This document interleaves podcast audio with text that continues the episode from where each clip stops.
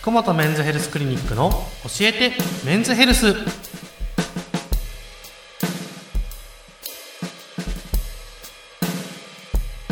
本日も福本メンズヘルスクリニック院長福本和彦先生とともにお送りします。よろしくお願いします。ます。それでは今日の相談です。68歳男性の方です。夜の眠りが浅く何度も目が覚めます男性更年期障害の症状には睡眠障害があるようなので男性ホルモンを検査した方がいいでしょうか？男性ホルモンで眠れるようになりますか？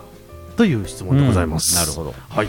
まあ、確かにこの男性更年期障害の症状にははい。睡眠障害っていうのがあるので、はい。まあ、検査してみるというのはいいんじゃないかなと思います、はいはいはい男性ホルモンというのは、うん。夜寝てる時にたくさん分泌されます、うん。で朝が一番高いというものなんですが、うんやっぱりこうしっかり睡眠とるというところもやっぱり男性ホルモンにはいいので、はい。ぜひぜひあの検査をしてもし足りてなければ、うん。あの補充をするとうん。いうところ。で補充すれば結構やっぱり眠りが良くなったという人も多いですのでぜひ検査していただければと思います、はい。まあ、ここで今日は睡眠の話が出たので、はい。睡眠の適切な睡眠時間って皆さんご存知ですかという話です、うんうんうんうん。知りたい。もちろんあのー年を重ねると、はい。若い頃のように寝れなくなるっていうのはもう当たり前ですよね、はい。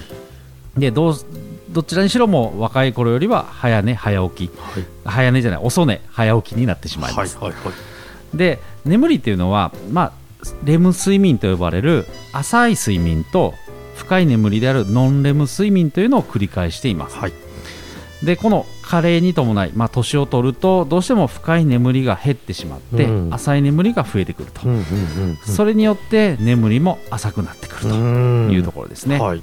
まあ、こういうのはどうしても年の影響があるのでうん。体内時計というのが狂ってしまう、うんうんそうすることでうん眠りが浅くなって寝れなくなるというのがあります。うんで一応適切な睡眠時間というのが出てまして、はい。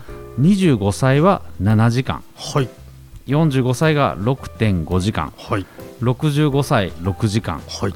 75歳5.5時間。というふうに、まあ、年を取るとどんどんどんどん減ってくるんです、はい。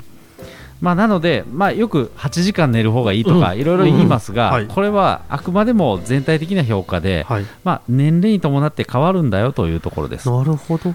そこはやっぱりみんな知らないので、うんうんうん。やっぱどうしても長く寝たうん。寝たいっていう気持ちが勝っちゃうんですね。はいで年を取ってくると、はい。やっぱ特に75歳超えるとはい。5.5時間です、はい。ただやっぱり年齢重ねると早く寝ますよね、そうですね。うん、そうすると寝れない。っはい。ていうところが出てくるんですよ。うんうんうんうん。で睡眠時間はどんどん短くなるのに、はい。ベッドに入ってる時間は長くなると。だからどうしても寝つきが悪くなって、はい。もう眠れないんだと言って病院に来る人が多いです。なるほどだから、まあ、あんまりそういうことは言わないでよと、はい。だってもう75歳だったら5.5時間でいいんだよと。いうところです。だからまあそういうところはですね、うん。まあ、睡眠薬ですね、うん。眠剤を飲んで眠れぬ眠るっていう人もいますけれども、はい。まあどうしても寝たい時間に寝る、まあ、これが一番なんですよ。なるほど。まあだからもう俺は10時に寝て朝6時に起きるのがベストだとか思わずに、はい。眠たくなったなと思ったらお布団に入って。なるほど。で朝起きるときはもう起きたくなったら起きると。ほいうのが多分ベストなんですね。あんまりこう時間であのとらわれないように、にもちろんお酒を飲んで寝るっていうのもいいと思います。なるほど。うん、別にね。うんうんうんうん。まあ、ただ、お酒を飲むと、どうしても睡眠の質が低下するので、うん。まあ、あまり飲みすぎは良くないなとは思います。はい。で、眠りを改善する生活のポイントはい。というのがこれ言われてますので、はい。紹介すると、まずはい。朝は7時までに起きましょうと。はい。そして、朝食をしっかりとる。はい。まあ、これやっぱり起きるというところで大事なところになります。で、運動なんですが、はい。お昼から夕方にかけて動かす。お。体を動かすというのがいいです朝じゃないんですね。朝じゃないんですへよえ朝を動かすというのはどうしても体まだ寝てるので、うんうんうん。あんまり良くないというところが言われてますので、まあ、ただこれは、まあ、全年齢に言えるところではなくちょっと高齢者よりの問題かなと思います、はい。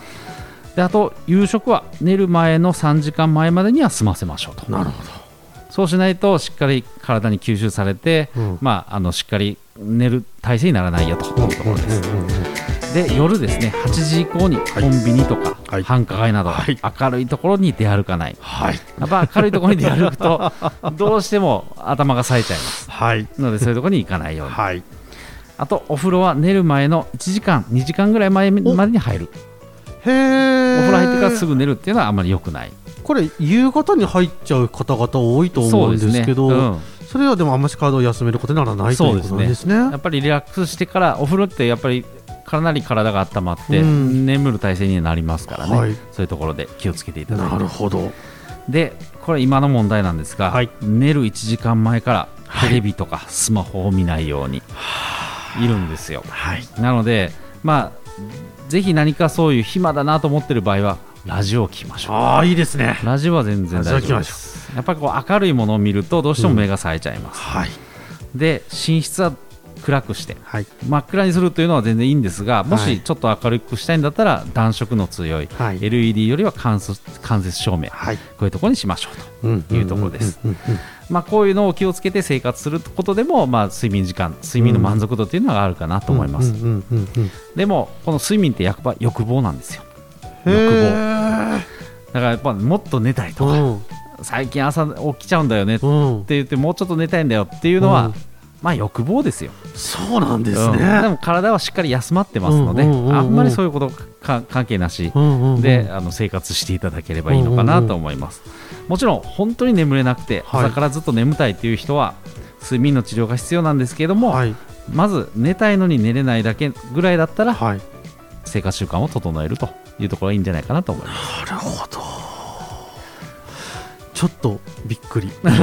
眠たいのって体が疲れてるから眠たいって思うんだなと思ってました、そうですよね。違うんですね。そうじゃないんです。勝手に人間は寝ます。はあ疲れてる時は寝ますから。うんうんうんうん。大丈夫です。面白かった。うん。ありがとうございました